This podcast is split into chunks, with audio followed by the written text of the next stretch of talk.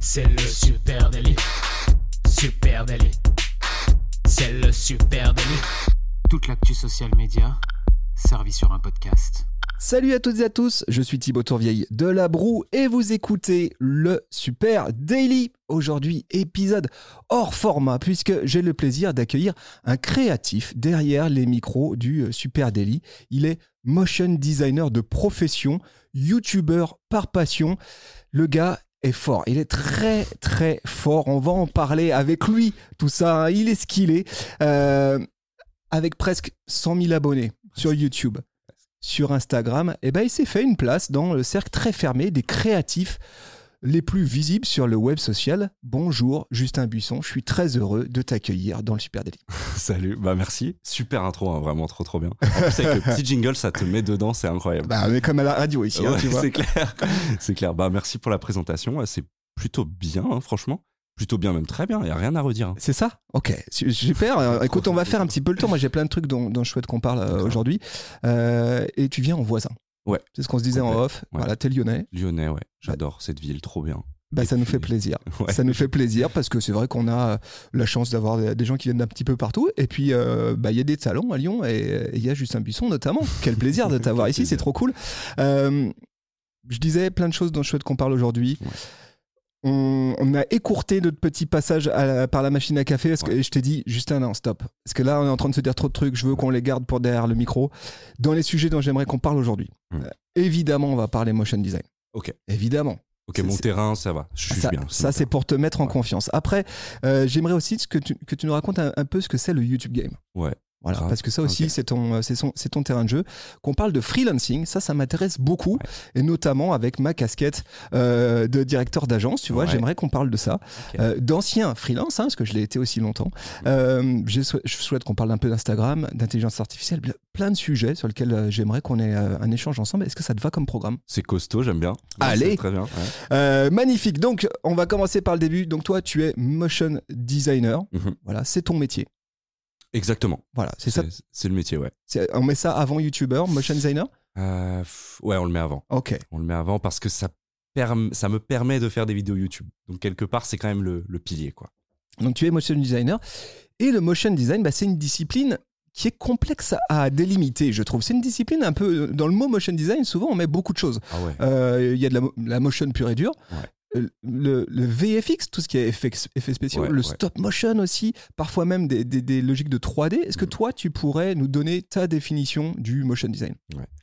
Le motion design, je vais le prendre de littéral parce que je trouve que c'est le plus parlant. C'est tout simplement le design mis en mouvement. Il n'y a pas plus littéral, mais au final, c'est ce que c'est aujourd'hui. Comme tu le dis, il y a plein de sous-branches à ce- cette définition.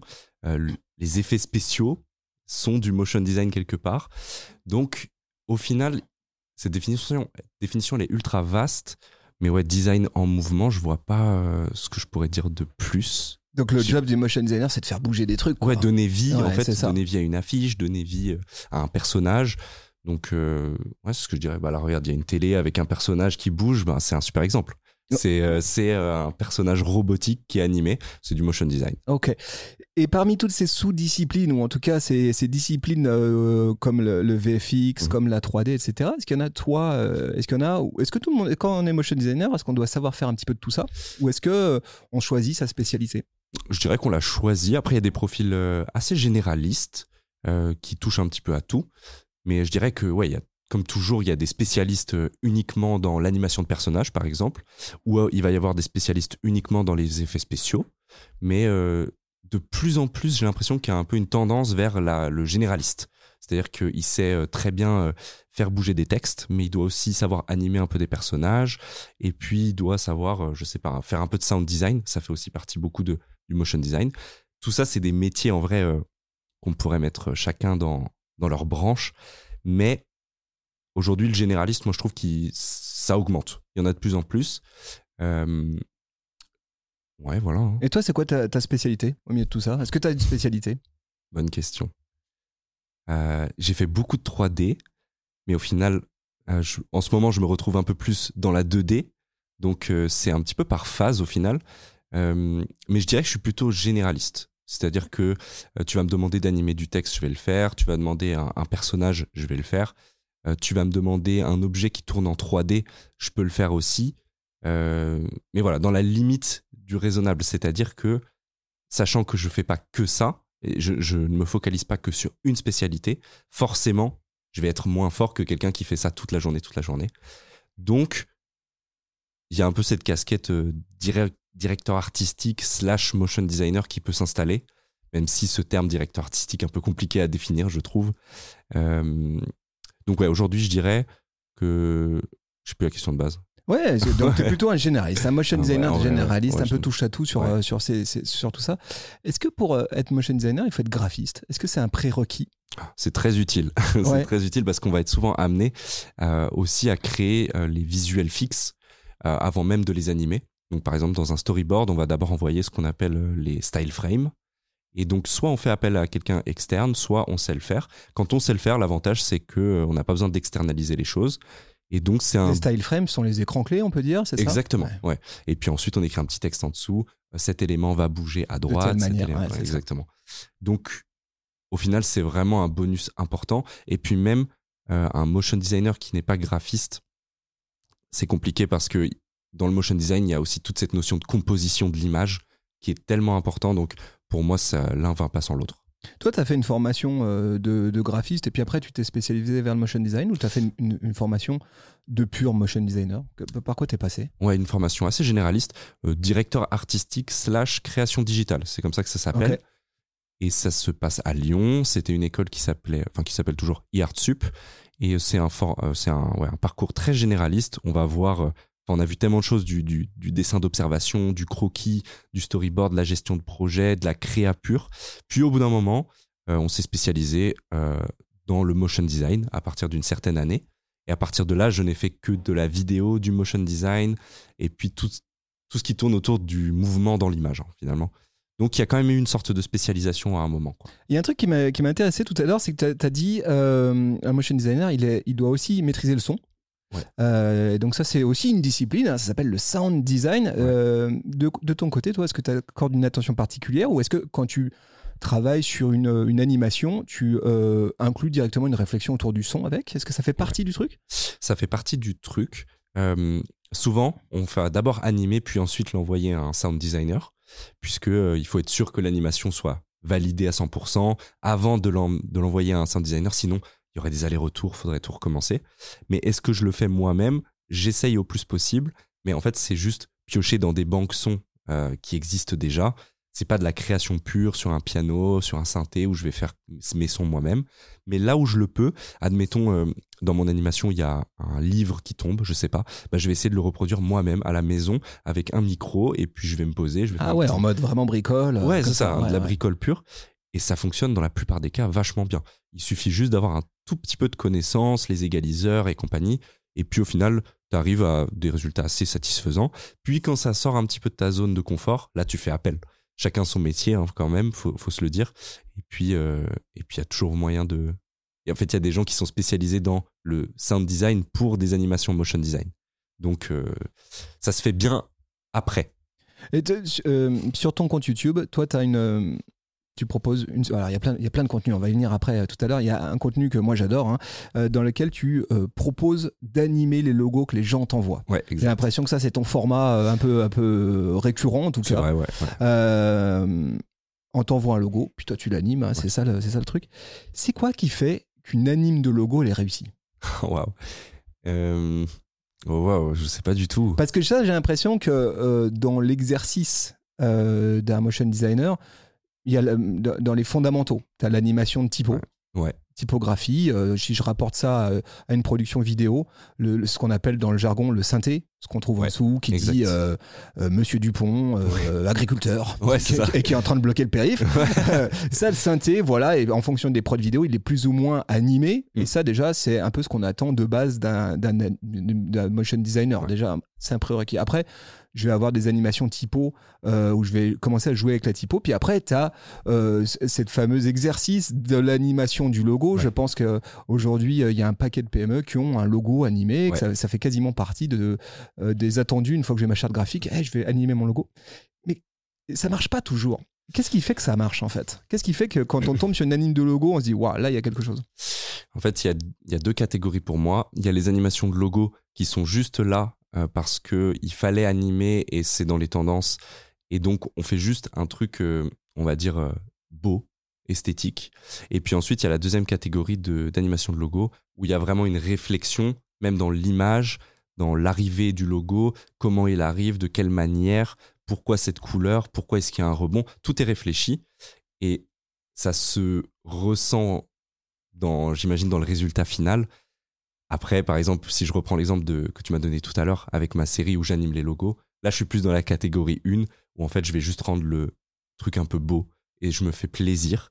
Il n'y a pas vraiment une réflexion sur ah oui, mais attention, c'est des filmmakers là. En gros, c'est euh, par exemple, euh, si c'est une boîte de prod, leur logo, ah mais ils font des films, donc il faut que je fasse arriver le logo de cette manière. Il n'y avait pas cette réflexion là. C'était plus tiens, j'ai cette mascotte devant moi, c'est euh, c'est un petit clap de cinéma, et ben je vais le faire clapper, euh, il va y avoir des flammes, enfin, c'est vraiment on s'amuse purement. Et euh, ça c'est plutôt la catégorie 1 et ouais, après qu'est-ce qui fait qu'une animation est réussie? Honnêtement, je, je me mets pas là, j'avoue que je saurais pas quoi dire. En vrai, je, je saurais pas trop Ouais, non, j'avoue, je saurais pas. En vrai, je Bah, euh, Si vous voulez voir ce que c'est une animation de logo réussi, bah, vous allez sur YouTube, vous allez ouvrir la chaîne de Justin Busson Ah, et puis vous allez tomber sur des tonnes d'animes de logos réussis. C'est Voilà, c'est à ça que ça ressemble. Effectivement, il faut du bagou et puis il y a sans doute de, de- de l'intuition.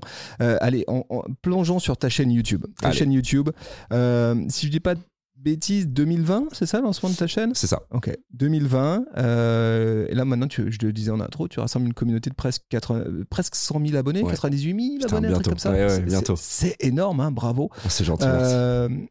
En trois ans. Alors, en trois Ouais. ans, tu as publié 143 vidéos sur cette plateforme. Voilà, si vous vous posiez la question de c'est quoi euh, l'ingrédient du succès sur YouTube, il y a peut-être déjà un, un début de réponse à cet endroit-là. C'est énorme, euh, autant de contenu. C'est quoi, toi, les plus grosses évolutions que tu as pu euh, ressentir en trois ans sur cette plateforme YouTube? Qu'est-ce qui a bougé par rapport à quand toi tu as ouvert cette chaîne? Euh, tu veux dire globalement sur la plateforme Ouais. ou dans notre niche euh, plus euh, Ah ben, Peut-être dans les deux, tiens. dans les deux Alors, qu'est-ce qui a bougé sur la plateforme? Il y a eu beaucoup de choses. Euh, en 2020, on a vu donc l'explosion des formats courts qui, a, qui est venu quand même vachement bouleverser euh, la façon de créer. Il fallait que les vidéos aillent de plus en plus vite, qu'elles soient très euh, concises. On était entre 8 et 12 minutes la vidéo. Il fallait qu'il y ait uniquement l'essentiel et on s'ennuie plus du tout. Et ensuite, il y a eu les contenus courts qui ont explosé. Pareil, même principe, il faut qu'en 5 secondes, on ait compris le concept de la vidéo, sinon on se barre. Donc ça, c'était très euh, 2020. Il fallait aller vite, euh, même plus faire de conclusion à ta vidéo. Il fallait la terminer quand le spectateur s'y intéressait, euh, s'y attendait pas. Et aujourd'hui, on commence à retourner vers une tendance euh, un peu plus authentique, où on prend plus le temps. Les gens consomment de plus en plus du contenu long, très long, euh, entre 30 minutes et une heure. J'appelle ça très long, hein, puisque avant on appelait le contenu long 10 minutes.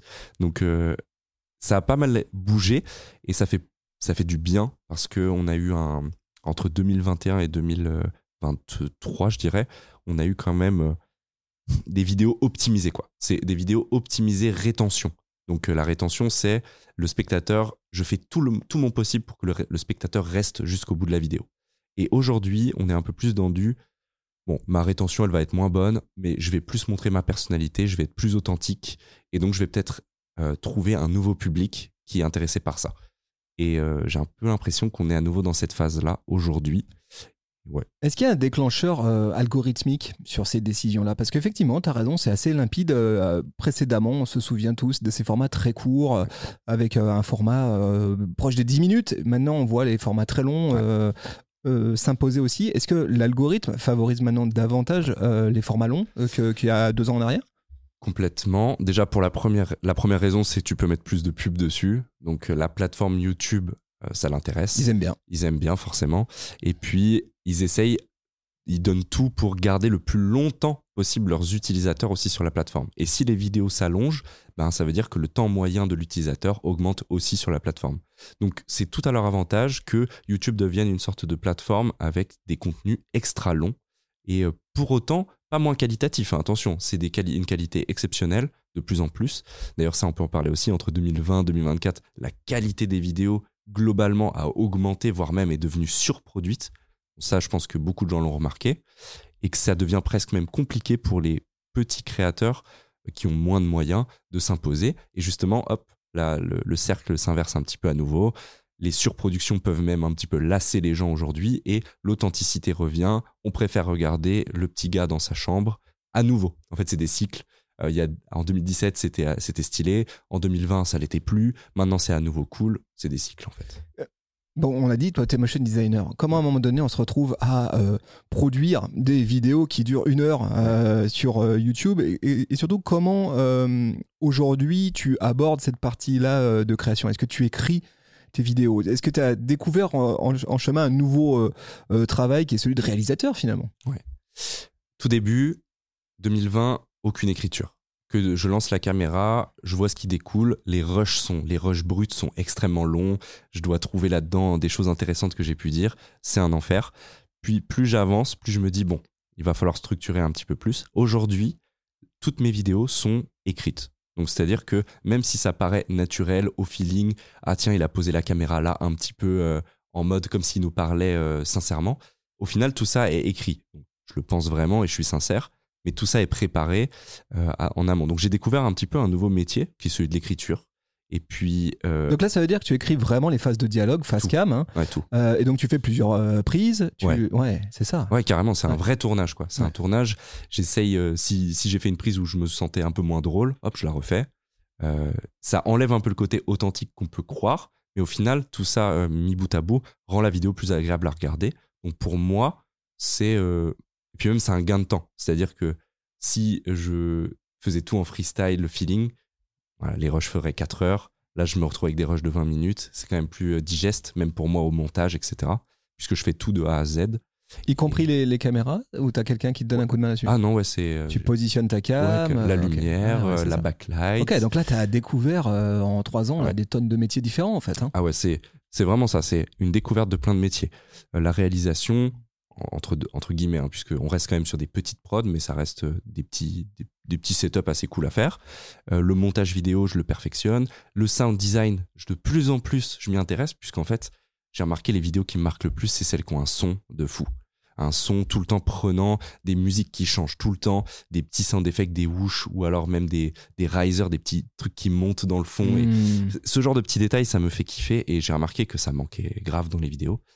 Et puis, euh, ouais, et puis le, le métier de script, donc euh, d'écriture, euh, et puis euh, au final, euh, euh, le, métier de, freelancer aussi, hein, en parallèle, euh, de, de gestion, de, de gestion de temps, de planning et compagnie. En fait, on découvre tellement de choses, c'est fou. On dirait pas il a cinq casquettes hein, sur, la, Oh, sur la tête, euh, Justin.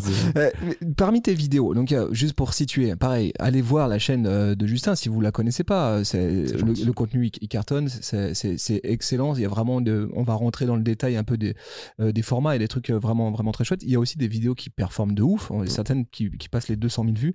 Ouais. Qu'est-ce qui fait la diff? C'est comment comment comment ça se fait? Comment toi t'analyses qu'il y a certaines vidéos qui boum, elles éclatent, elles passent, euh, euh, elles rentrent dans une forme de viralité Est-ce que quand tu fais 200 000 vues, euh, c'est-à-dire que c'est deux fois plus que ton, ton, ton audience. On Ouais. sait que la portée organique, c'est-à-dire sur base communautaire, euh, elle est, elle est, euh, quand, quand on voit une vidéo, il n'y a pas 98 000 personnes qui la reçoivent en notif. hein, Ouais, donc, ouais.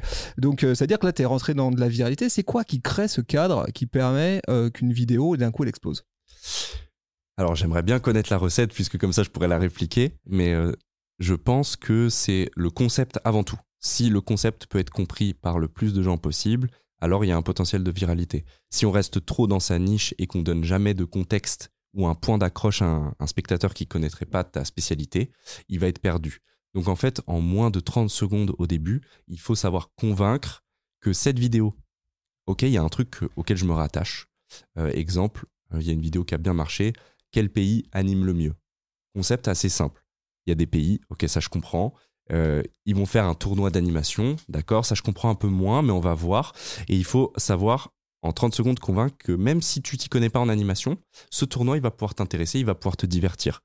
Et en fait, il faut tout mettre sur l'introduction de cette vidéo parce que il faut savoir convaincre le plus vite possible et surtout il faut euh, ne pas mentir. C'est-à-dire que la miniature, faut qu'elle soit aguicheuse, qu'elle donne envie, le titre aussi, mais il faut que dans les 30 premières secondes, il ait retrouvé pourquoi Mhm. il a cliqué dessus. Et il faut pas être hors sujet. Donc pour moi, c'est un, c'est pas euh, une chose, c'est 20, 20 petits trucs en même temps qui font qu'une vidéo va être plus mise en avant qu'une autre. Si ton intro est mauvaise, mais que ton titre et ta miniature est bien, compliqué, etc. L'inverse. Donc pour moi, c'est la recette, c'est euh, d'amasser voilà, ces, ces petits détails et de les mettre tous ensemble pour que ça performe. T'avais posé un autre truc, t'avais dit une autre. euh, Non, mais j'aime bien euh, de savoir que ça se passe au début. Et d'ailleurs, on voit certains euh, créateurs, notamment fa- faire des flash forward. Ouais. Ils utilisent vraiment ces 30 secondes pour dire dans cette vidéo. Ouais, ouais, bien sûr. Je le fais aussi. Ouais, et, et ça, ça marche. Tu penses que c'est une, une réponse comme ça quand j'ai une vidéo qui implique de toute façon de plonger dedans, de, Ouais. de- de comprendre ce qui va se passer, et qui est un format long, peut-être d'en faire, un mash-up un, peu résumé au départ. Est-ce que ça, ça peut être une, une piste par exemple? Ah ouais, carrément. Parce qu'en fait, il faut savoir, enfin, il- si la vidéo elle dure 30 minutes, par exemple, le- la personne va investir 30 minutes de son temps dans sa journée. C'est énorme quand on y pense. Il va passer 30 minutes avec toi. Donc il faut, au début, que tu lui montres que dans cette vidéo-là, il va y avoir des trucs qui vont lui plaire. Donc ce truc de teaser, qui est une technique euh, utilisée depuis des, des décennies, bah, en vrai, aujourd'hui, elle fait toujours ses preuves. Il suffit de ne pas mentir sur ton concept de base, ta miniature et ton titre, emmener les gens sur un point d'accroche qu'ils connaissent au début de la vidéo, y amener ta petite patte à toi, ta spécialité, ton métier ou alors ton humour, puis ensuite euh, faire une sorte de teaser, plein d'images, de trucs qui vont se passer, puis ensuite la, vidéo commence, et là il faut toujours être captivant, euh, changer les plans de vidéo. Après chacun a sa manière de faire. hein. Il y a des vidéos où euh, les personnes restent assises dans leur chaise qui font 2 millions de vues, et il y a des vidéos où il y a du montage de malade et elles font 100 000 vues. Donc c'est toujours, je pense, que ce qui prime avant tout, c'est vraiment le concept de la vidéo, la façon dont c'est filmé et monté. Parfois, c'est secondaire. Encore une fois, ça dépend, il y a plein de contre-exemples à ça. Mais l'exemple le plus concret, c'est euh, Ryan Trahan, qui est un youtubeur euh, ricain, qui lui filme tout à l'iPhone. Il le filme. Sa DA, c'est un peu du je m'en foutisme. C'est-à-dire qu'il va prendre son iPhone et il filme. Sauf que tout est extrêmement bien rodé. Le concept est super, le montage est très bon. Et au final, c'est incroyable. Et pourtant, il y a zéro prod sur ces vidéos. Donc, Donc c'est plus une DA réellement qu'une manière de réaliser. bah, je sais pas. Au final, euh, peut-être qu'il joue un peu le gars euh, qui a une DA un peu euh, je m'en foutisme. Ou est-ce que justement, il, il est vraiment comme ça dans la vraie vie? C'est aussi un peu ce mystère, c'est qu'on sait Mhm. pas vraiment. Et du coup, c'est ça qui est un peu excitant. Euh, sur ta chaîne YouTube, tu proposes des vidéos que moi j'appellerais des vidéos build-in public, dans Ouais. lesquelles ben, tu vas raconter par exemple ton aventure euh, de freelance. Ouais. Tu vas raconter, euh, faire des retours d'expérience sur les- tes, tes études en école d'art. Ouais. La vidéo elle est salée, hein, je, je J'ai pas hésité. Ouais. il y est allé franchement. Ouais. C'est- c'est- qui sont tes audiences cibles aujourd'hui? Parce qu'il y a à la fois ce contenu très tourné créa qui potentiellement euh, peut, euh, j'imagine, euh, parler quelqu'un qui a juste un affinitaire là-dessus. Ouais. Et puis à, à la fois ces contenus-là qui là pour le coup ont l'air plus euh, niche. Ouais. Euh, c'est qui tes les audiences que tu cibles? Bon, elle a évolué, je dirais, cette audience. Au début, elle était très euh, motion design, presque même technique, un petit peu. Ils attendaient du tutoriel, des tips and tricks sur le logiciel directement. Puis elle a évolué tranquillement vers motion design, mais aussi des personnes qui font pas ce métier, mais tiens, ça a l'air sympa le motion design, je comprends pas trop. Ah, c'est divertissant, ils le vulgarisent un petit peu. Et aujourd'hui, on est presque un petit peu dans du euh, freelance, des personnes indépendantes qui n'ont, qui sont pas forcément euh, euh, dans le motion design. Par exemple, il y a des développeurs freelance qui peuvent regarder mes vidéos et même des étudiants en école de communication, des étudiants en école de design au global. Donc aujourd'hui, je pense que ça s'est élargi sur étudiants, indépendants et puis même un petit peu, euh, je sais pas, j'ai pas envie de mettre les freelance, étudiants et puis les autres. Mais c'est un peu ce que j'ai envie de dire, c'est la masse en fait, les Plus mainstream quoi. Plus mainstream. ouais ouais. un petit peu le mainstream commence à arriver hein. je suis pas mainstream mais euh, je, je fais en sorte de peut-être le devenir c'est peut-être la direction que prend ma chaîne au final mais euh, parce qu'il faut savoir que quand on part dans du mainstream on laisse un peu derrière sa communauté de base qui nous aimait parce qu'on était assez niche assez proche de sa communauté et qu'on traitait d'un sujet euh, de façon pertinente puis plus on se mainstreamise plus on est obligé de simplifier tous les termes qu'on utilise plus cette première communauté qui était là au début ils se disent ah ça, c'est- tu, tu commences un petit C'est peu à- compliqué à gérer ça. exactement Ouais. et je crois que j'ai eu un déclic sur les quatre dernières vidéos je me suis dit écoute euh, je crois que j'ai fait le tour sur le côté niche j'ai envie d'expérimenter autre, cho- ex- expérimenter autre chose euh,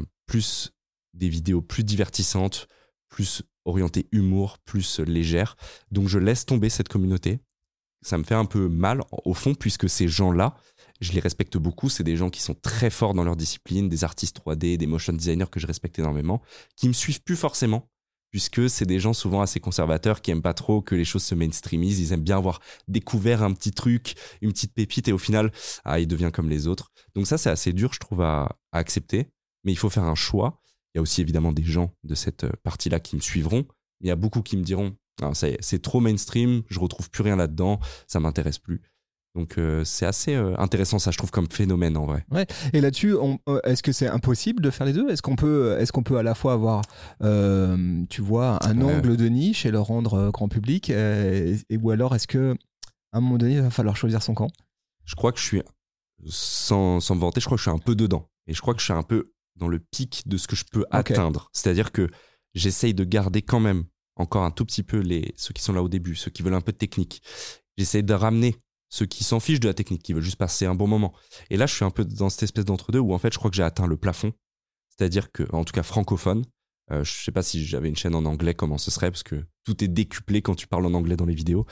Mais je pense que là, j'atteins un plafond où je dois faire un choix. Soit euh, j'y vais à fond dans le mainstream et euh, pour autant, je garde mon, mon expertise de motion designer, mais les sujets deviennent de plus en plus mainstream et euh, divertissants et je laisse complètement tomber. Bah, tu vois, je trouve, je trouve que ça, c'est- passionnant. Ce, sujet spécifiquement, parce que euh, on a, il y a de plus en plus de créateurs et créatrices de contenu Ouais. qui partent tous euh, d'un centre d'intérêt euh, passion, tu vois, donc Ouais. comme toi, euh, le, le motion, et qui, en général, partent de là pour ben, euh, créer des, des liens, etc. Puis petit à Mhm. petit, ça devient des communautés en ligne. Ouais. Euh, à côté, on a certaines plateformes comme euh, TikTok. Euh, et comme Instagram aussi, hein, euh, qui arrivent avec des nouveaux algorithmes euh, sur des logiques de centre d'intérêt communautaire. Exactement. ouais. Donc, euh, qui incitent aussi les créateurs à travailler leur niche, travailler leur expertise, à, à pas être mainstream justement, à rester dans cette niche-là. C'est ça. Et puis, on a YouTube. YouTube qui a un fonctionnement un poil différent, où effectivement, ben, tu as des logiques de tendance, tu as des logiques d'algorithmes qui sont plus ouvertes, plus. Euh, aussi, c'est sans doute un, un moment de consommation euh, différent, un instant de consommation différent, donc je viens peut-être pas pour les mêmes euh, raisons. Ouais. Et j'imagine que le dilemme que toi, tu es en train de vivre en ce moment, d'autres l'ont déjà croisé. C'est déjà des échanges que tu as eu avec d'autres euh, YouTubeurs Oh oui. qui sont passés par là? Ouais. ouais, complètement. Oui, il y a plein de collègues youtubeurs avec qui on dis- discute euh, très souvent. Je pense à Bastille qui lui a une chaîne sur le design d'interface, donc UX UI. Et en fait, il est pareil. Il est un peu dans ce stade où bah, je peux parler du UX UI, mais j'ai l'impression d'avoir fait un peu le tour. Je commence à ouvrir mon contenu. La preuve, quand il ouvre son contenu, je prends l'exemple, son exemple le plus parlant, je pense qu'il peut parler à tout le monde.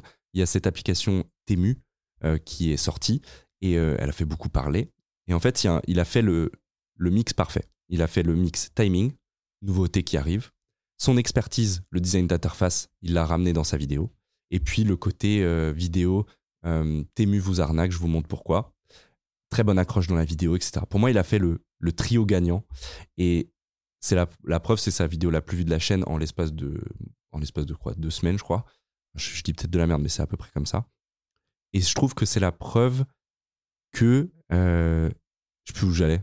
Bah, qu'on peut trouver un compromis, quoi. Oui, voilà. Bah, Il y a Micode Ouais. aussi, hein, qui, qui je trouvais un bon, euh, oui, bon très exemple. bon exemple. Et lui, vois, pourtant, ouais, il est- 1,2 million Ouais. d'abonnés sur YouTube, je viens de vérifier à l'instant. euh, Ouais. et, et pourtant, euh, c'est quand même très niche hein, ce qu'il propose. c'est extrêmement. C'est le. euh, T'as chopé le meilleur exemple parce qu'en fait, il utilise la technique que tous les youtubeurs utilisent, c'est-à-dire trouver le point d'accroche. C'est par exemple les arnaques SMS qu'on re- qu'on reçoit tous. Et pourtant, dans sa vidéo, objectivement, il s'en fiche. Il va utiliser des termes que personne ne comprend. Ouais, de moi, je, cybersécurité. moi, je bosse, je bosse toute la journée euh, au milieu de, de- de son univers et même à suivre, c'est pas si évident, c'est technique, quoi. C'est c'est vraiment technique. Et, et pourtant, c'est un peu la preuve, tu as raison, qu'il y a un équilibre possible, je crois. C'est que pourtant, il y a vraiment 20-30 secondes, des fois dans la vidéo, où objectivement, je comprends plus rien. Il me parle de, de, de scripts qui s'entassent dans des logs et tout, je comprends plus rien. Mais visuellement, j'ai l'impression qu'il a fait un travail de malade. Donc au final, je suis le fil. Et puis au final, à la fin, je veux toujours avoir ma réponse de qui sont ces gens. Donc il ramène un peu cette technique au milieu d'un truc euh, qui paraissait plus mainstream. Donc c'est très fort. Vraiment, c'est pour moi, c'est des top vidéos YouTube. J'adore. euh, C'est très très fort ce qu'ils font avec leur équipe. Et alors, en, en parcourant ta chaîne euh, YouTube, j'ai vu aussi que euh, il y avait pas mal de vidéos euh, dans lesquelles euh, des vidéos de groupe en fait. hein. Ouais. donc où t'es avec des potes, voilà, on trouve souvent Ballot prisonnier par exemple Ouais. ou Clément. Ouais. avec qui tu, tu- tu collabores souvent, au-delà du kiff, du fit and fun, hein, comme on a, C'est- le terme. C'est le terme YouTube approprié. Est-ce qu'il y a un intérêt à jouer collectif quand on est sur YouTube? Oh oui. Alors, le, le truc que le. En gros, on croit que quand il y a de la concurrence qui arrive, c'est mauvais.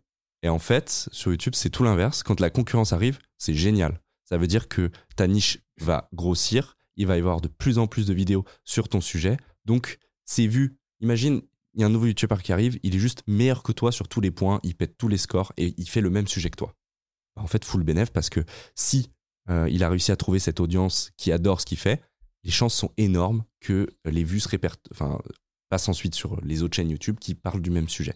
Donc en fait, on ne fait que grossir une bulle et, euh, c'est que du positif. C'est pour ça que j'encourage énormément de gens à euh, se lancer dans les sujets de design sur YouTube parce que je- j'estime qu'il y a encore une énorme porte euh, ouverte, surtout dans le francophone. Anglophone, c'est déjà immense, mais francophone, voilà, ça se compte sur les doigts de la main. Il y a des gens qui ont tenté le tir, mais quand je, quand je les regarde aujourd'hui, ils sont plus actifs depuis 7 mois. Ce qui est important sur YouTube, c'est la longévité et c'est de rester sur une plateforme peut-être 2, 3, 4 ans. Et, et en vrai, il n'y en a pas beaucoup. hein. Quand on y pense Mm. là aujourd'hui, euh, francophone, ouais, j'en j'en compte 8, 10 max.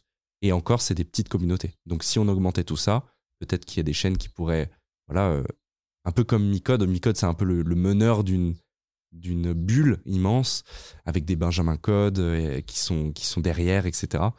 Et en fait, le fait de s'envoyer de la force respectivement, de collab ensemble, ça permet aussi de nourrir ces, ces communautés-là et euh, finalement que tout le monde soit gagnant. hein. C'est un peu, un peu ça l'idée Ah, c'est que du positif, Ouais. ouais, pour tout le monde en vrai. Ok, ok. Euh, tu, euh, moi, j'aimerais que tu me parles d'un truc, c'est que j'aimerais que tu me parles des miniatures. Tout à l'heure, tu en as parlé, tu as survolé ça. Et il y a carrément aujourd'hui des gens dont c'est le job, hein, des minia designers. Ouais, ouais, euh, messieurs, dames, ça existe. Ouais. Euh, pourquoi les vignettes YouTube, c'est si important que ça dans le YouTube game? C'est les- donc déjà c'est la vitrine, c'est la première chose que tu vas voir. Souvent, euh, je crois qu'il y a un sondage qui a été fait. On regarde d'abord la vignette et ensuite on lit le titre. C'est ça l'ordre. Mais euh, il y a des gens qui font l'inverse. Mais euh, en gros, c'est le truc qui doit te donner en- envie de cliquer sur la vidéo en l'espace de une milliseconde, puisque les gens scrollent et regardent la, la page d'accueil YouTube. Et si ça leur plaît pas, bah c'est ciao. Donc il y a presque autant d'investissement à mettre dans la miniature que dans la vidéo. Et ça, ça a été prouvé par les Américains comme toujours. Ça veut dire Qui- autant de temps dans la vidéo que dans la miniature? Bah surtout qu'en fait, euh, la miniature doit pas prendre autant de temps que la création de la vidéo, mais pas. En fait, ce qu'on va chercher à faire, c'est peut-être créer plusieurs miniatures au cas où la première miniature ne marche pas. Admettons, ça c'est génial avec YouTube. Admettons, tu sors ta vidéo, t'as mis ta miniature, t'es sûr de toi la miniature, t'es es sûr elle est trop bien. Sauf que t'as pas pris de recul sur ton travail et au final, quand les gens la voient, ils comprennent pas trop ce qu'ils voient. Euh, ils disent ça me parle pas du tout. Et là, ce qui est génial avec YouTube, c'est qu'à tout moment, tu peux la changer et tu n'es pas puni. C'est-à-dire que YouTube te laisse une deuxième chance, entre guillemets. C'est-à-dire que la, la miniature va être reproposée à une autre audience ou même la même audience qui n'a pas encore cliqué sur la vidéo. Et si cette fois tu as convaincu avec la miniature, il y a même moyen de remonter la courbe, même 20 jours après. hein. Donc euh, des fois, ça m'est arrivé. Euh, je vois une vidéo qui démarre, euh, oh, ça va, elle démarre bien. Puis au bout de 5 jours, je fais, Hmm, ah, j'aurais aimé un peu plus là. Elle commence à s'aplatir parce qu'il y a des courbes de, de vue dans les statistiques. Et là, il y a un paramètre qui s'appelle le, le CTR, Click-Through Rate. C'est le pourcentage de clics par rapport euh, au nombre de propositions sur la, sur la page d'accueil YouTube. Et si celui-ci est en dessous de 8%, euh, c'est pas top. S'il est au-dessus, c'est excellent, etc. Donc en fait, tu vas changer ta miniature. Si, si tu as la déterre, tu vas changer ta miniature, tu vas aller sur les analytics YouTube et tu vas regarder dans 2 heures, 3 heures si ce pourcentage a augmenté. S'il a augmenté, ça veut dire ah cette miniature elle marche mieux. Pareil avec le titre, tu peux le changer aussi. Donc il y a toujours, faut toujours savoir adapter. Si quelque chose n'a pas été compris, c'est que tu t'y es mal pris. hein. Des fois, on est dans la tête dans le guidon, on se rend même plus compte que ce qu'on dit, bah, en fait, il y a que nous qui le comprenons. Donc toujours important de faire un peu un sondage. Il y a- avant. il y, a même maintenant des, des solutions d'AB testing. Exactement, ouais. Toi, toi, tu y as accès ou, euh, J'ai pas accès, non. Malheureusement, c'est euh, pour le moment c'est accès anticipé pour des gros créateurs et euh, sinon c'est censé venir en 2024 Ok. par là. Et puis il y a des trucs payants où tu peux AB tester. Ah, ok, qui se plug sur YouTube Ouais, c'est ça. Ok. Des sortes d'add-ons euh. Google Chrome. euh. D'accord. Toi, tu utilises euh, la bonne vieille méthode. Dans ton Ouais. analytics, tu regardes si euh, ton CTR est trop faible, tu, euh, tu tentes euh, de, de modifier un certain nombre de choses Ouais. dessus et voir si ça le fait évoluer à la hausse. hein. C'est ça. Je suis pas au niveau des créateurs où, tu sais, ils en vivent, ils vivent que de ça, ils Ouais. ont des entreprises euh, énormes avec des prods énormes. Si la vidéo flop, c'est la fin du monde pour eux. Moi, je suis à un stade où, bon, si la vidéo marche moins bien, c'est pas la fin du monde. Ouais, bah, c'est sûr que quand Squeezie il fait une prod à, à 200 000, il peut pas se Ouais. permettre euh, que la vignette elle soit ratée quoi. C'est ça. Ouais. C'est pour ça que souvent, ils investissent beaucoup sur euh, la, la, vignette, voire même, ils en font voilà, 4 en stock pour être sûr de, de pouvoir euh, avoir la bonne. quoi. Et toi, tu les produis toi-même les, les- les vignettes aujourd'hui D'accord. Qu'est-ce qu'il faut euh, dedans C'est quoi le, le- il y a- alors, euh, le retour J'ai l'impression qu'il faut toujours une gueule déjà, point de départ. et ben, au final, il y a eu un moment non. Ok. et même encore aujourd'hui, c'est le débat. Euh... wow, pardon. Les miniatures ou, enfin, les vidéos où ta tête ne sert à rien dans la miniature, euh, il faut le sentir. C'était pas si je, Pff, comment expliquer? Il y a par exemple, un, je prends l'exemple d'un un graphiste qui redesign des marques connues, admettons Pringles, et il va les redesigner dans un style futuriste. Et en fait, quand on y pense, pourquoi mettre la tête sur cette miniature? Ça sert pas à grand chose. J'ai juste besoin d'avoir le logo Pringles classique, une flèche vers un truc pixelisé, et c'est en soi déjà très efficace. On a compris le principe de la vidéo. Pas besoin de rajouter un visage là-dessus. Et pourtant, il y a des vidéos où plus personnelles. On va parler, euh, comme je le fais, de freelancing. Là, j'estime qu'avoir ma tête, mettre un visage sur un sujet plus personnel, c'est important. Et il y a des vidéos où ça n'a pas sa place. Mais il n'y a pas de règle. pré- En fait, il faut le sentir un petit peu. Euh, mais il faut pas absolument mettre un visage. Ça, c'est, il y a des vidéos qui, c'est juste une image. Tu te dis, mais comment c'est possible? C'est juste super intriguant. Ça fait 3 millions de vues, Mhm. plus. Et les visages, c'est aujourd'hui, je trouve, très réservé aux créateurs très, très installés.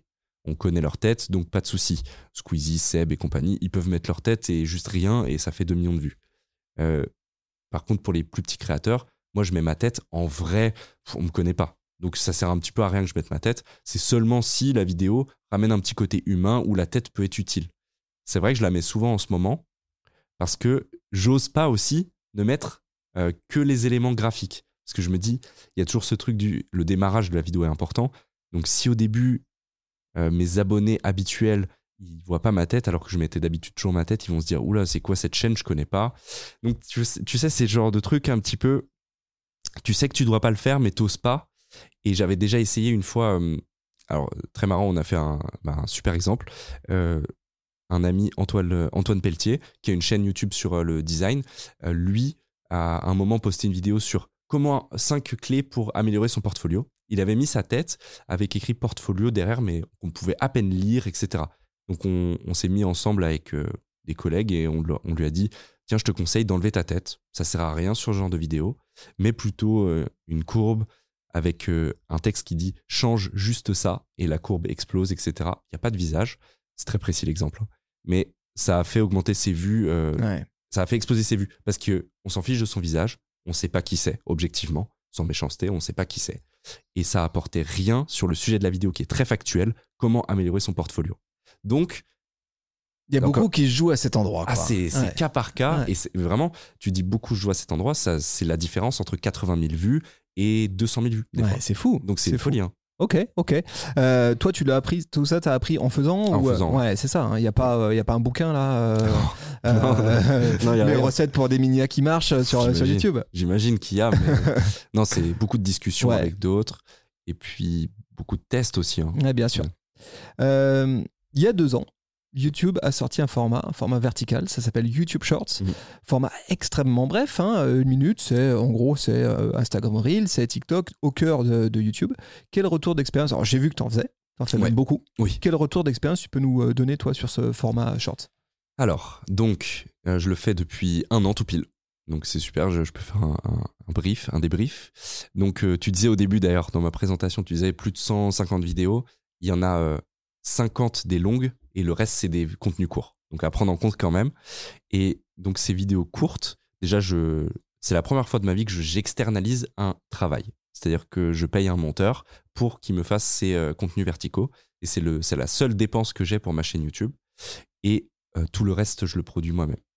Donc c'est la première fois que je fais ça. Ça veut dire, c'est, ça montre déjà à quel point ça me gave. Donc, euh, parce que, Au moins c'est dit. ouais, parce que, et du coup, c'est, alors la puissance du contenu vertical est immense. Les chiffres sont énormes euh, si, si tu fais un bon contenu. Euh, ça peut aller très vite, tu peux prendre beaucoup d'abonnés pour une répercussion qui est euh, très faible, je trouve. En tout cas, ça se ressent pas dans la vie réelle immédiatement, ou alors il faut l'avoir fait depuis un sacré moment pour débloquer rien que la moindre première opportunité. Ce que j'entends par opportunité, c'est qu'au final, ces contenus courts, ils te rapportent euh, concrètement de l'argent aussi. Parce qu'aujourd'hui, ils me rapportaient plus de la visibilité, je dirais. C'est-à-dire que ça marche quand même. Quand je, ma technique, c'est je prends des extraits des vidéos longues et j'en fais des contenus courts. C'est la technique flemme, mais c'est la technique quand t'es personne, que je me considère encore aujourd'hui, et ben pour se faire connaître, c'est une bonne technique puisque tu mets un extrait de vidéo qui peut donner envie et tu renvoies vers la vidéo longue. Ça, c'est ma stratégie. Ça marche Ça renvoie du monde ou pas? Ça renvoie du monde. Ok. Pas tout le temps. Ça renvoie du monde. J'ai fait euh, l'essai. Euh, notre vidéo tournoi avec euh, Ballot, Skell et Clémo, qui est un tournoi de graphisme, elle a, elle a performé middle, pas très bien. 35 000 vues euh, au bout d'un mois, pas fou pour la collab que c'était. Puis j'ai fait des shorts par-dessus sur ce concept. Et au final, aujourd'hui, elle se retrouve voilà, aux alentours des 46 000 vues. Donc ça a pris quand même un petit 11 000 vues. Donc c'est, ça paraît peu, mais c'est quand même pas mal. Et ça permet, j'imagine, de euh, prolonger la durée de vie de ta vidéo. Ouais, c'est ça, redonner une seconde vie aussi. Ouais, Ouais. On, on le voit dans les statistiques quand il va. Euh, on voit que les gens ont cliqué par rapport au short. Donc tu vois cette statistique. intéressant. Donc euh, au final, tu sens que ça fonctionne quand même. Et est-ce que les contenus courts m'ont rapporté des opportunités? Très récemment, oui. Donc j'ai eu, j'ai, j'ai fait mes premières collaborations verticales.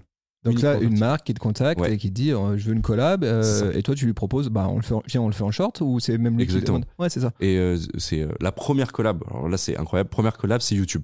En fait, ils me demandent de promouvoir les YouTube Shorts. à Ah, ok Ah bah ça tombe bien. Donc voilà. ok Et ensuite, deuxième collab, rigolo aussi, c'est c'est TikTok France ok. qui me propose de, d'expliquer le motion design sur leur compte. Et donc, euh, c'est des contenus verticaux assez cool à faire. Et puis aussi, là, récemment, une imprimante, euh, une étiqueteuse avec Epson. Donc, tu vois, c'est quand même des petits, des petits partenariats assez Des sympas. petits add-ons cool. C'est ça. Mais voilà, moi, je, je suis pas friand de ce contenu. Je le consomme pas. Donc, euh, j'ai j'ai TikTok, mais je poste ma vidéo et je m'en vais tout de suite. Et du coup, j'ai pas conscience des tendances, des trends. Je suis presque un peu boomer là-dessus. Je sais pas trop quelle musique il faut mettre. Je fais ma sauce et je m'en fiche si ça prend pas. C'est c'est vraiment les, les euh, Insta, TikTok et Shorts.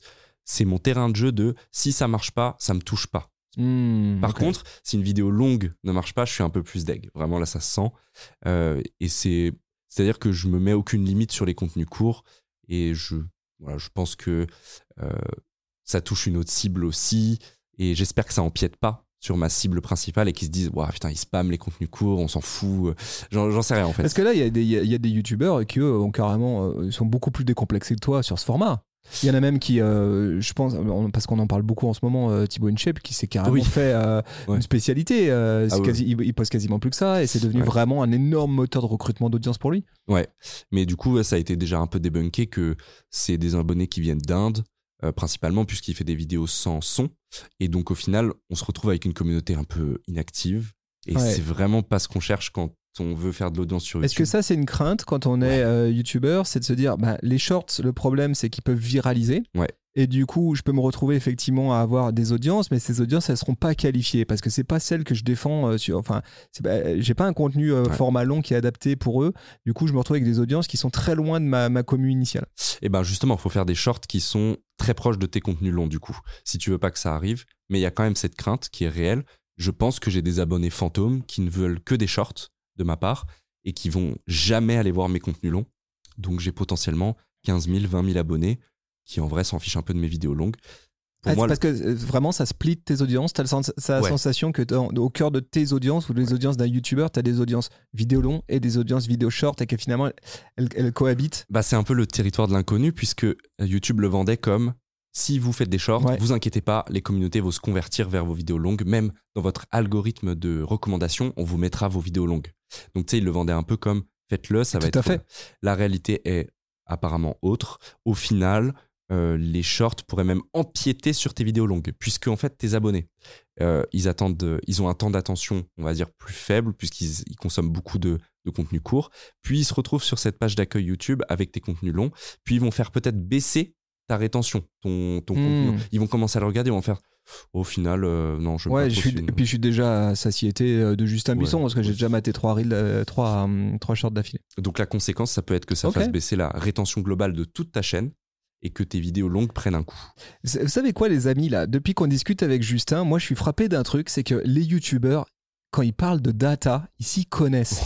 Non, mais c'est une vraie diff parce qu'ici, j'ai reçu euh, des TikTokers, j'ai reçu des Instagrammeurs, etc. Et ils sont moins à l'aise hein, sur cette dimension-là, tu vois. Et je trouve que ça, c'est très intéressant de voir qu'un YouTuber, à un moment donné, c'est un créatif, mais c'est un créatif qui, pour percer, a été obligé de devenir aussi bon dans l'analyse des chiffres, dans la data, etc. Est-ce que toi, tu as la sensation que ça, c'est aussi quelque chose que tu as appris euh, chemin faisant et que c'est euh, un facteur clé de succès pour un YouTuber aujourd'hui?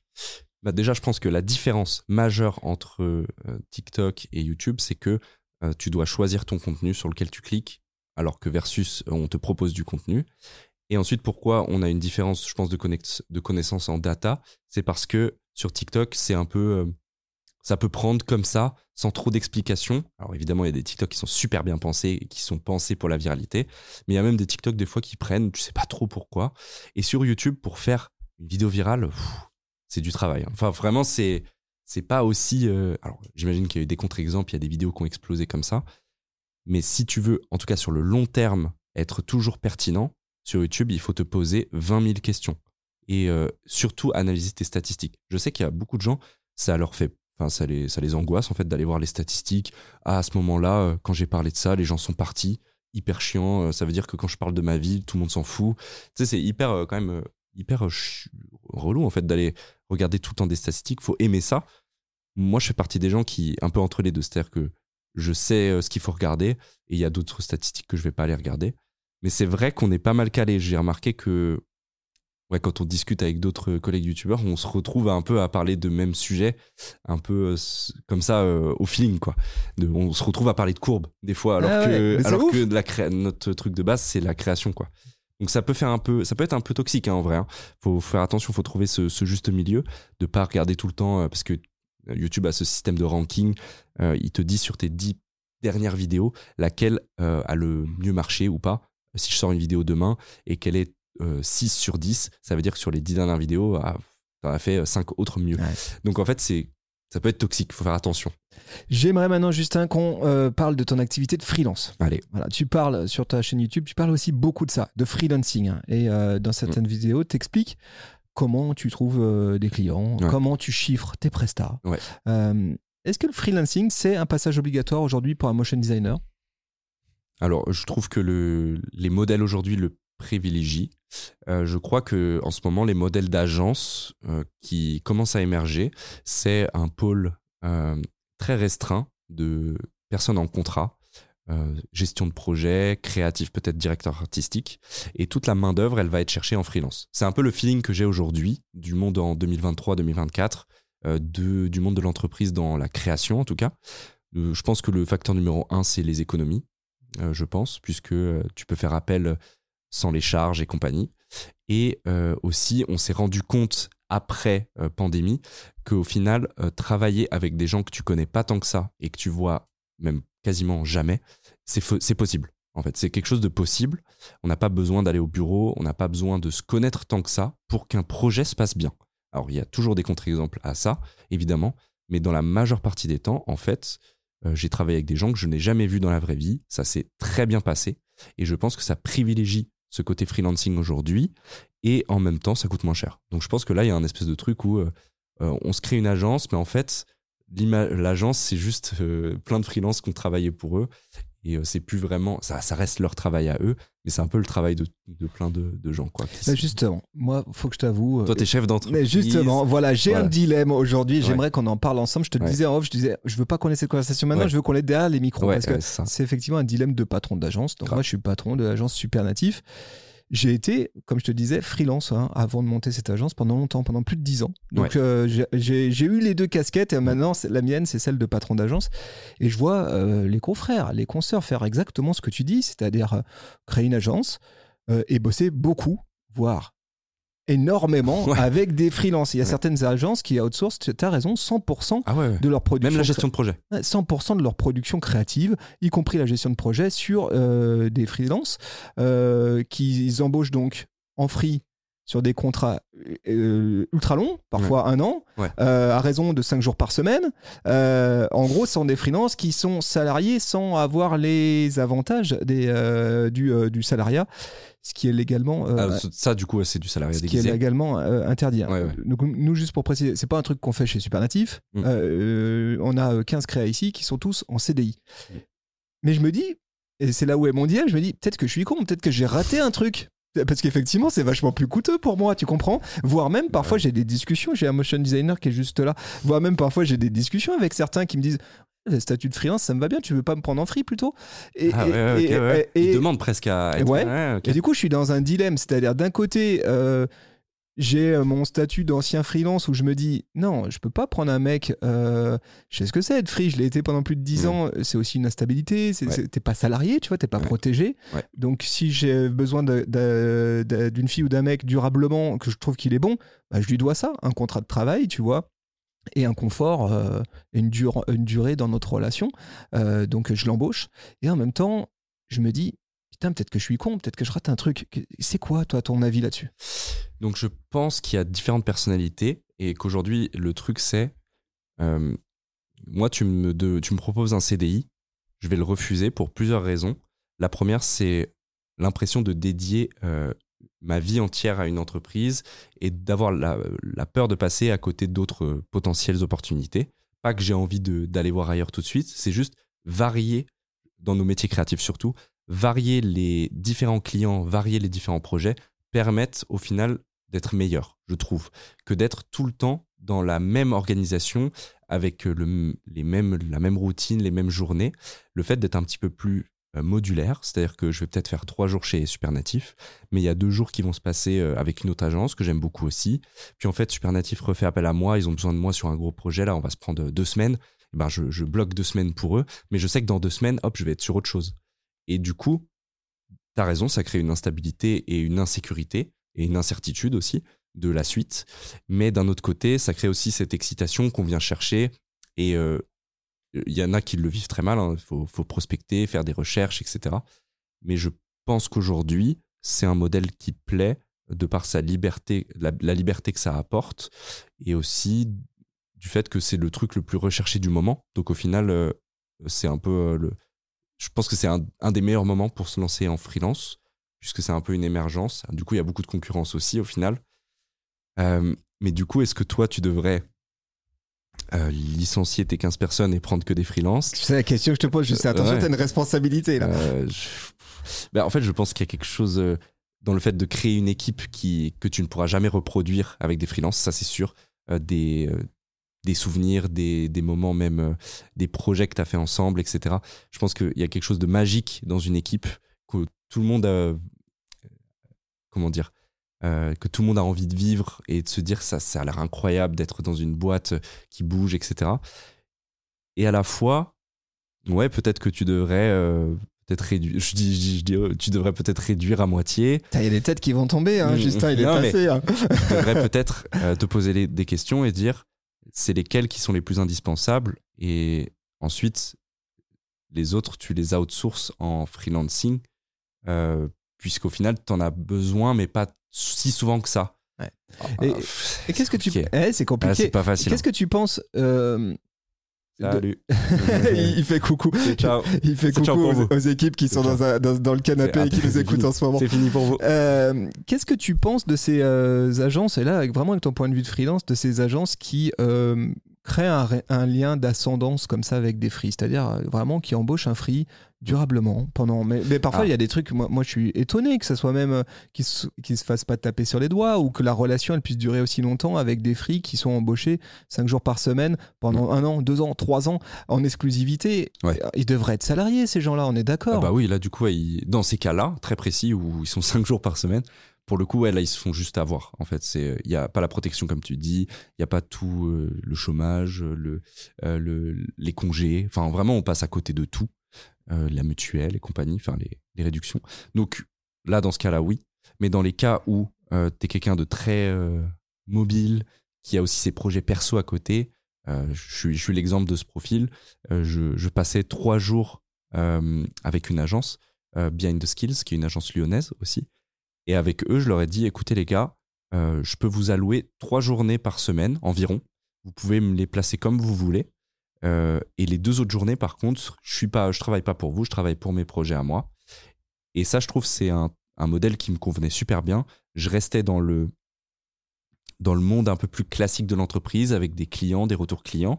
Puis ensuite, à côté, je retournais un peu dans mon monde à moi, que j'aime bien, c'est-à-dire celui de, des projets personnels, de, la, de l'entrepreneuriat un petit peu plus euh, à proprement parler. Est-ce que je peux créer des projets, des choses comme ça? Et si là, l'agence euh, en question, elle t'avait proposé un mi-temps dans ce cas-là? Ouais, bah, parce que du coup, au final, ce serait peut-être plus avantageux pour moi, je sais pas. En fait, ce qui. Alors, ouais, ça, c'est aussi un truc, c'est que euh, je pense que je serais moins bien payé en mi-temps que en freelance euh, modulaire comme ça. Ce qui permet, vu que les charges sont si élevées pour les patrons, de ce que je comprends, moi je suis pas un expert, mais de ce que j'ai entendu, c'est tellement élevé qu'au final, on peut même augmenter son prix de freelance et quand même être encore en dessous de ce que dépenserait vraiment la personne pour un, mi-temps. Mm. Donc du coup, euh, je sais pas, voilà, je suis à un certain prix. Et au final, pour eux, ils se disent Ah ouais, mais euh, c'est génial parce qu'en mi-temps, on aurait dépensé 2000 euros de plus. Donc, oui, on perd tous ces avantages qu'on pourrait avoir à mi-temps, mais d'un autre côté, on a plus d'argent. Euh, et donc, peut-être qu'on s'y retrouve un peu mieux. Il faut faire les calculs, mais. Ok. Voilà. Tu fais aussi une série de vidéos que moi je, trouve passionnante, dans laquelle tu interviews d'autres euh, créatifs freelance. Ouais. Voilà, j'adore. C'est une petite vidéo fait en extérieur, souvent. Ouais, euh, le format est vraiment très cool. Et puis, euh, les discussions, elles sont vraiment passionnantes. Il y a ce genre de discussion hein, ouais, complètement. sur comment euh, je, fixe mon TJM, mon taux journalier quotidien, mm. etc. Très intéressant. Et tu leur poses souvent une question. C'est est-ce que le métier de freelance, c'est dur? Alors, à mon tour de te poser ah cette question. Ah oui, est-ce que le métier de freelance, c'est dur? C'est dur pour plusieurs raisons. Parce qu'il faut avoir conscience qu'on ne va pas faire que pourquoi on, on est bon, c'est-à-dire de la création. On va être amené à faire 20 métiers en même temps. J'abuse, mais on va être amené à faire des trucs qu'on ne pensait pas, qu'on ne pensait jamais faire. De la gestion d'entreprise, euh, de la comptabilité, même si elle est très soft si on est en micro-entreprise. On va être amené à prospecter, euh, à se vendre, à être sur des appels, faire de la gestion de projet si jamais il faut externaliser avec d'autres ressources. Admettons, j'ai besoin de sound design, je vais faire appel à quelqu'un, comment ça se passe sur ma facture? En fait, on apprend la vie en vrai, en freelance, ça permet d'apprendre le fonctionnement euh, simplifié de l'entreprise. Et donc, c'est super, mais il y a des gens pour qui ce n'est pas fait, je trouve, je pense. Et du coup, pour moi, je trouve ça dur, mais à la fois, je, je n'imagine pas ma vie en CDI. Donc, je préfère que ce soit un peu plus dur euh, mentalement et que ça me prenne euh, un peu plus la tête, voire même que les week-ends je déconnecte pas parce qu'au final j'ai toujours besoin d'être à l'affût si j'ai reçu un mail ou quoi. Là où un CDI, effectivement, je suis employé, je sais qu'à 17h je peux rentrer chez moi et euh, c'est pas mes problèmes. Enfin, en tout cas, ça peut être mes problèmes, mais ce sera pour demain. Ou alors, c'est, je prends pas la responsabilité de ce truc. Là, tu prends la responsabilité de quasiment tout. Et donc, tu deviens ton propre patron. Hein, c'est un peu classique. Enfin, c'est la suite logique. Donc, c'est dur mais c'est gérable et ça dépend des gens. Et du coup, moi, je préfère que ce soit dur que d'avoir un confort et d'avoir plein d'avantages. Donc, c'est très personnel, je dirais. Ouais, je comprends. T'aimes bien ma réponse bah, En tout cas, je la comprends très bien. Ouais, ouais, je comprends tout à fait ce que tu veux dire. Euh, aujourd'hui, toi, tu as une double activité. Tu es à la fois euh, créateur de contenu, youtubeur. Tu es aussi euh, motion designer freelance. Est-ce que tes activités de créateur de contenu, elles, elles, en ligne, elles t'aident aujourd'hui à trouver des clients Motion Eh bien, beaucoup moins qu'on ne pourrait le penser. Donc, on pourrait se dire, waouh, il a une grande communauté, il parle de motion design, il doit couler sous les demandes de motion design dans ses mails. Et en fait, pas tant que ça. Il y en a eu, évidemment, euh, des gens euh, que ça rassurait de me voir travailler dans des vidéos. Donc, ils se, disaient, ah, je vois comment il fait, donc c'est cool, ça me rassure, je vois son visage, j'ai envie de travailler avec lui. Au final, les plus, le plus de demandes que j'ai, c'est des sponsoring. Donc, c'est des marques qui veulent passer dans ma vidéo pour une intégration YouTube. Donc au final, mes travaux freelance, euh, motion design, réalisation vidéo, montage, je l'ai fait que grâce à cette agence avec laquelle je travaille, Behind the Skills. Et sinon, à part ça, je n'ai euh, quasiment, j'ai accepté de temps en temps, mais j'ai quasiment jamais accepté les demandes que je reçois par mail pour le motion design.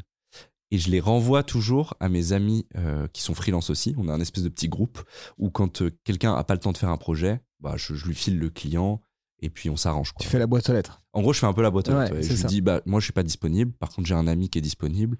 Et souvent, en fait, euh, voilà, c'est de l'entraide pure et dure, quoi. Et donc, la question de base, c'était, Est-ce que ça t'apporte du business ouais, motion alors, du business motion, non. Du business, oui. C'est sur plein de formes différentes. Et ouais, mais non, la réponse, c'est pas trop. Ok, d'accord. Pas trop. Allez, on bascule du côté d'Instagram. Allez. Instagram, euh, t'es aussi présent sur Instagram. Ouais. Fortement, hein, 93 000 abonnés. Ouais. euh, Les sur Reels. ce- Les sur merci, ce- les Reels. sur ce Ouais. compte Insta. Est-ce que tu as une idée éditoriale qui est différente de celle de YouTube? Euh, ouais, comme je te disais tout à l'heure, c'était le, c'est mon terrain de jeu. Je vais poster les contenus courts principalement, et puis je vais, euh, c'est-à-dire que ça va, ça va pas trop me toucher s'il y en a un qui marche mieux que l'autre. Et c'est vraiment, je balance du contenu pour ramener les gens sur ma chaîne YouTube. Moi, ce que je veux, c'est, en fait, je mise tout sur ma chaîne YouTube et j'utilise les réseaux autour pour les faire ramener sur ma chaîne YouTube. Donc forcément, sur une vidéo courte, Reels, type Reels Insta, qui va faire un million de vues, bah, il en a peut-être que 200 qui vont vraiment faire l'effort d'aller voir sur ma chaîne YouTube. Et en vrai, c'est déjà 200 de personnes de plus de prises. Donc je le vois un peu comme ça. C'est ramener des gens sur ma chaîne YouTube. C'est Euh, ça l'objectif de ton compte C'est Instagram. l'objectif de mon Ok. compte. C'est pas de devenir Instagram. Du coup, t'as pas de compte exclusif à Instagram. Euh, attends, De contenu, t'as pas de contenu Ah. exclusif pardon à Instagram. bah, Sauf euh, contenu de partenariat de marque. Euh, Il y a du post collab aussi, non? Je te vois faire des trucs avec euh, avec qui euh, Je t'ai vu faire comme ça des, des post collab Instagram. Est-ce que ça c'est des contenus que, que d'autres font en exclusivité sur leur, leur compte auquel Ouais. tu te greffes? Comment ça marche? Bah, pas tant que ça au final. hein. Non, en vrai, c'est principalement, en fait, mes contenus Insta, quand j'y pense, c'est principalement du contenu qui, d'une certaine manière, dit tout le temps, bah, si vous voulez aller voir, c'est sur ma chaîne YouTube. Donc, c'est toujours du teasing. Effectivement, de temps en temps, un, un travail, bah, justement, un travail extrait de ma, par exemple, les animations de logo. C'est typiquement un truc qui va se retrouver sur mon Instagram euh, quatre jours après la sortie de la vidéo pour être une sorte de relanceur en mode regardez ces animations, bah, je les ai fait sur YouTube. Est-ce que, est que du coup, quand tu façonnes ta vidéo YouTube, tu intègres au moment où tu écris euh, ton histoire YouTube de ta vidéo, tu te dis Hum, ça, ça va être la petite séquence qui ira très bien sur Instagram. Non, en mode maléfique, je sais déjà très bien. Euh, hmm, pas tant que ça. Je pense que je le fais un peu euh, instinctivement, sans m'en rendre compte, mais je le planifie pas euh, T'as exactement. pas genre une capsule Insta, Non. clac. euh, non, c'est pas pré- quasiment non, elle est pas, elle est pas prévue. elle est pas prévue telle quelle. ok. Non, non. Sur Instagram, bah, je, je- je les ai vus, hein, ces post collab de marque, effectivement, on les voit. Et, et là, ils sont, pour le coup, ils sont euh, bien visibles à cet endroit. Est-ce que les marques avec qui tu collabores, elles t'achètent une presta de motion, d'expertise, ou est-ce qu'elles t'achètent un accès à tes audiences C'est quoi qu'elles t'achètent réellement? Je pense qu'elles euh, elles achètent l'image euh, de s'associer à une audience hyper précise, euh, vu que j'ai une audience quand même qui reste, même si je me mainstreamise de plus en plus, je reste, j'ai une audience qui est super facile à définir. C'est plutôt des indépendants entre 20 et 30 ans et qui aiment tout ce qui est création, développement web. Les résultats des courses, quand je dois vendre une table euh, standing desk euh, sur Vérin, C'est parfait. t'es la cible, enfin, Ah t'es, bah, mon levier parfait. Quoi. Ouais, c'est ça. C'est ça hein, l'idée. hein. Ouais. Euh, ces collaborations, comment est-ce qu'elles arrivent jusqu'à toi? Elles sont en direct? Est-ce que c'est des agences? Est-ce que c'est les marques en direct Ouais. qui te contactent? Comment ça marche? Très bonne question. Ça a changé euh, justement très récemment. Avant, je soit elle tombait dans ma boîte mail et je m'en occupais, soit j'allais démarcher les marques que j'aime bien. Euh, Il y a des marques euh, que j'utilise au quotidien, des softs que j'utilise au quotidien où je me dis bon bah je l'utilise en vidéo, ce serait vraiment génial qu'on collabore. Et du coup, je faisais l'effort d'aller prospecter. Vraiment, je me présentais. Euh, je vous propose ça. Je, je vais faire ça dans la vidéo. C'est mon concept. Et je, je vous demande ça en retour. Donc, je suis un peu perdant. J'annonce mon prix. Celui qui dit son prix en, premier a perdu. Mais j'étais en mode, moi, j'ai envie de ça, ça, ça. Si vous acceptez, bah, on, peut faire, on peut faire découler ça. Depuis octobre, j'ai un agent. Alors, ça, c'est le changement dans ma vie euh, que je ne pensais pas, euh, que je pensais pas qu'il allait arriver. C'est un agent qui travaille déjà pour 10 autres youtubeurs, dont Benjamin Code, euh, des, des youtubeurs rap, etc. Et au final, c'est génial puisque c'est un apporteur d'affaires. Je je suis en exclusivité avec lui. C'est-à-dire que toutes nouvelles affaires qui viennent dans ma boîte mail, ça devient son affaire. Toi, tu l'as eu fait dropper directement? Je lui fais dropper. Ouais. Il se charge de toute la partie euh, négociation, présentation du créateur. il me défend, il, il me vend en fait, littéralement. Et c'est plus dur qu'on ne le pense de se vendre. Tu te dis, bah euh, ouais. Et en fait, il a fait doubler mes prix, quoi. Alors que c'est. Avant, je me, je j'estimais déjà bien me vendre. Et le gars fait doubler mes prix. Donc, je suis en mode, bon, bah, chacun son métier, en fait. Et, et lui, qu'est-ce qu'il fait? Il se commissionne dessus? Exactement. Il prend un pourcentage. Et puis, euh, et puis à la fin, sur la facture, il prend le pourcentage euh, pour, Ok. euh, pour, pour les échanges de mails, la présentation, euh, les allers-retours, s'il y a des retours sur les intégrations, les partenariats. Et c'est surtout, il fait marcher. En fait, il est, c'est avantageux parce qu'il a déjà un énorme réseau. Donc, il peut même faire marcher son réseau pour moi et c'est à son avantage puisque tout type de collaboration qui sont, c'est de l'argent pour lui aussi.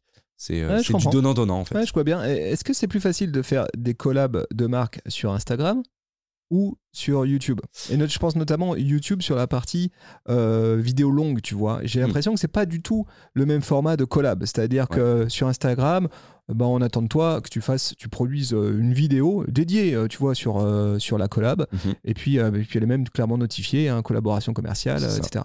Sur YouTube, ça vient s'intégrer à un de tes formats. J'ai l'impression que c'est pas la même démarche. C'est quoi le plus simple à, à vendre et puis c'est quoi le plus simple à réaliser?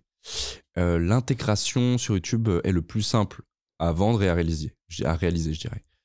Pour la simple et bonne raison que euh, intégrer quelque chose, une marque qui a du sens pour toi, enfin, si tu as bien choisi ta marque, bah, ça peut se faire de manière super fluide dans une vidéo YouTube. Euh, là, il y a une vidéo qui va, qui va sortir euh, dimanche et j'ai un sponsor dessus. Et en fait, c'est une logique assez. Enfin, c'est une- d'une logique déconcertante. C'est un, c'est un drive et en fait les gens avec qui on travaille avec moi ont déposé leurs travaux sur ce drive. Donc il n'y a pas plus euh, fluide comme, euh, comme intégration que je peux faire. Et puis comme tu dis sur Instagram et euh, TikTok et compagnie c'est presque de la vidéo sur mesure pour la marque. Et là ça demande de, de la réflexion enfin plus de réflexion pardon euh, parce que ça demande aussi de la réflexion les intés. Mais euh, Plus d'échanges aussi avec euh, Peut-être plus d'échanges. le- la marque, ouais. pour un prix plus faible aussi. Puisqu'au final, le marché YouTube de l'intégration est tellement installé et est tellement rodé. Il y a même des processus, enfin, c'est vraiment hallucinant. Et c'est tellement installé que c'est maintenant euh, logique. Et les prix sont énormes, en fait, comparé à du Instagram. C'est du combien, combien En- euh, Euh, La différence de prix entre Insta Ah, et YouTube, euh, juste pour donner un ordre d'idée? Euh, sur YouTube, là, actuellement, c'est plus entre 2000 et 5000. C'est un peu large, hein, mais Ouais, c'est entre ces deux-là, parce que ça dépend des marques. Et sur du Instagram, parce que je suis pas Instagrammeur de base aussi, c'est plutôt entre 1000 et 2000. Ouais, donc euh, du, du, du simple au double, voire triple, hein, c'est ça Ouais, hein c'est Ah ouais, d'accord. Ça dépend vraiment des marques. hein, Ouais, ouais, je comprends. Mais donc, et aussi parce que je suis de base plus YouTuber. Donc forcément, je suis plus intéressant pour euh, les marques sur YouTube. Mais ça, c'est un sujet, pff, on pourrait en faire euh, une- un podcast. on pourra, on pourra Vraiment, parler les- longtemps. le sujet de, des partenariats, waouh. Ouais, ouais, c'est un gros sujet. C'est énorme. Vrai. Un jour, je, je, je ferai une euh, table ronde. Franchement, en vrai, Ouais. tu vois, avec euh, plein de créatrices, créateurs, euh, aussi euh, pour, pour avoir plein de points de vue. Parce Ouais. que, Ah bah parce que je, je suis sûr que oui, il y a des tendances fortes et en même temps, il y a les spécifiques. Et À t'as- certains... T'as déjà eu peut-être un, un, un ou une agente de YouTuber Non, de mais tu vois, ça serait vachement C'est une intéressant. aussi. super idée. Ouais. Je, je pense que vraiment, c'est il y a tellement de choses à dire. Bah, on en parlera, on- tu me donneras deux, Ok. trois contacts. Ouais. C'est très bonne idée, merci Ouais. pour la piste.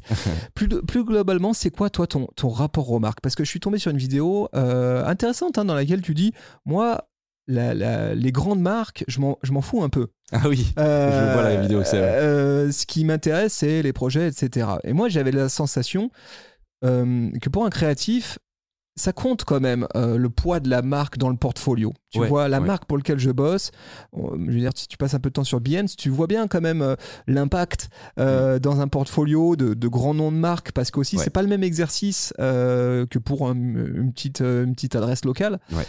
C'est, comment tu vois les choses, toi? Donc là, on parle plus du côté motion design ou plus Ouais, plus de, plus, de, plus de ce côté-là. Ouais. Ouais, c'est ça. Puisque je, je vois que l'interview dans laquelle j'ai dit ça, je disais, ouais, si, si je me. Il y a certaines marques qui sont un peu considérées comme le Graal quand tu te fais contacter en tant qu'artiste 3D ou motion designer. Et moi, personnellement, euh, sans faire le mec ou quoi, ça me touche pas spécialement. Et je cherche pas vraiment à euh, collaborer avec des marques immenses euh, et, avoir, et associer justement ces marques à mon nom ou les avoir sur mon portfolio. Moi, je cherche plutôt des projets qui sont peut-être moins bien payés. Je vais pas être, je vais pas être super bien payé, mais ça aura été un peu plus fun ou peut-être moins robotique ou moins orienté marketing et donc je me serais plus amusé. Euh, c'est un peu toujours la tendance globale de, ma chaîne YouTube. Je fais des choix pas très rentables, mais qui me font plaisir. Je m'y retrouve quand même. Mais si j'étais dans l'optimisation ultime, il y, a des, choses que je ferais différemment. Et si je voulais. euh, alors, déjà, j'ai pas accès à ces grandes marques, donc euh, forcément, la question se pose pas.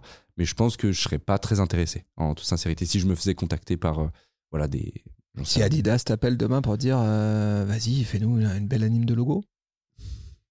Il hésite là, Ouais, mais non, je sais pas. Non. Non, je crois pas trop. Ok, Pas trop. D'accord, ok, trop, ok. ouais. je comprends.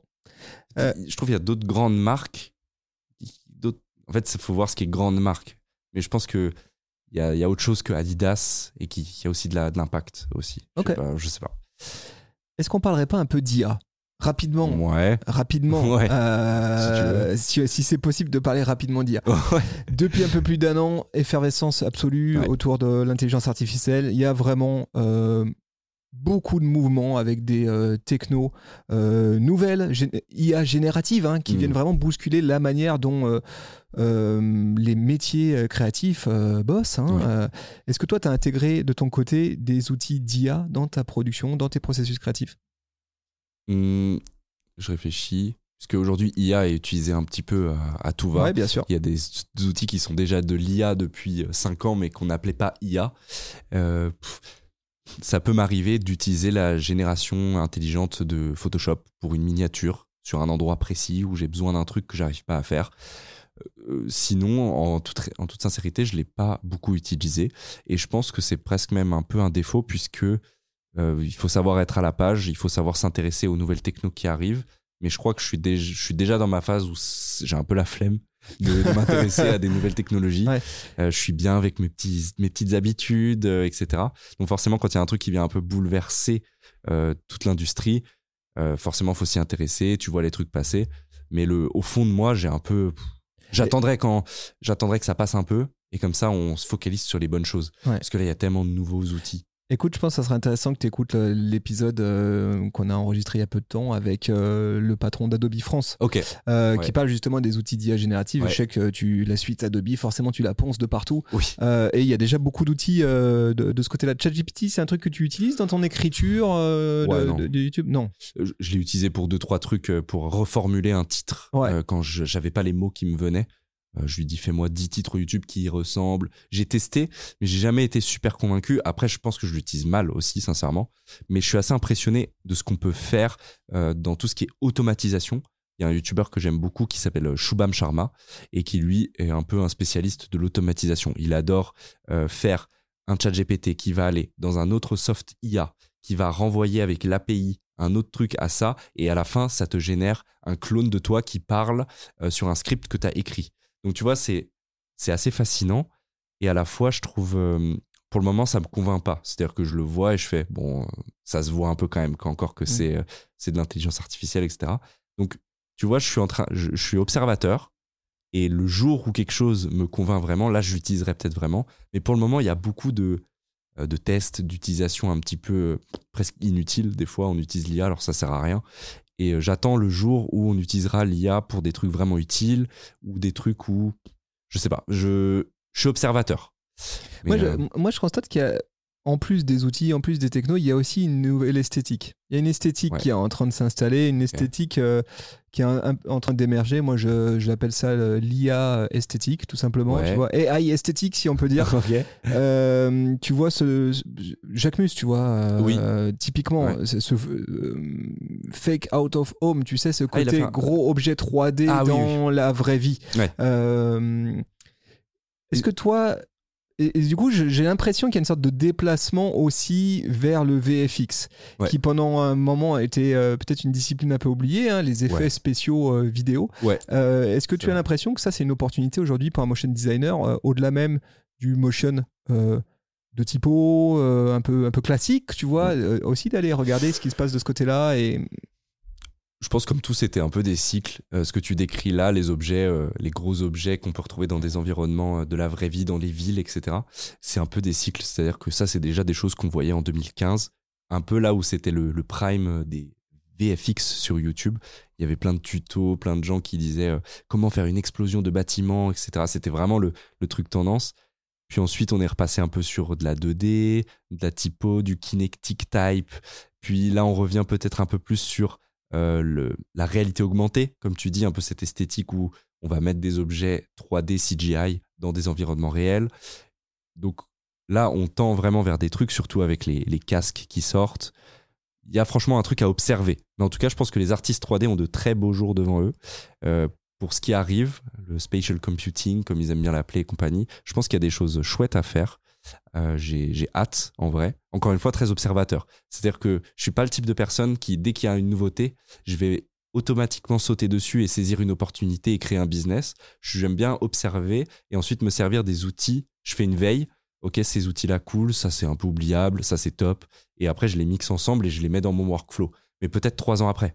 Donc, euh, peut-être c'est une mauvaise méthode. Hein. Non, chacun, eh, chacun sa euh. méthode, je me permettrai pas. euh, euh, alors là, tiens, je, je, fais juste un, un détour par le chat sur Twitch euh, où euh, il y a plein de monde qui, qui te salue, qui te remercie. Bien. Et, et, en- et je lis juste celui-ci. La buissonnerie, j'imagine que c'est ta commu, c'est le style. Ah, C'est la, la chaîne secondaire, la buissonnerie, mais ouais. La buissonnerie, je pense, elle aide d'une petite génération de freelance graphique. Donc merci Justin. Il y a beaucoup de remerciements en Ah, fait. hein, cool. euh, C'est Ce que j'apprécie beaucoup chez Justin, c'est sa transparence et sa volonté de, de transmettre. Est-ce que tu as au fond de toi un truc où euh, tu te dis, euh, je fais ça aussi pour la cause? Je suis en train de former euh, les générations futures? Ça fait partie aussi de tes moteurs? Je j'ai pas trouvé de contenu similaire au mien sur le freelancing sur YouTube. Donc j'ai voulu, enfin je prends l'exemple du freelancing. Donc je me suis dit, ok c'est vraiment le moment d'ouvrir, euh, enfin de d'ouvrir une porte et d'expliquer la réalité.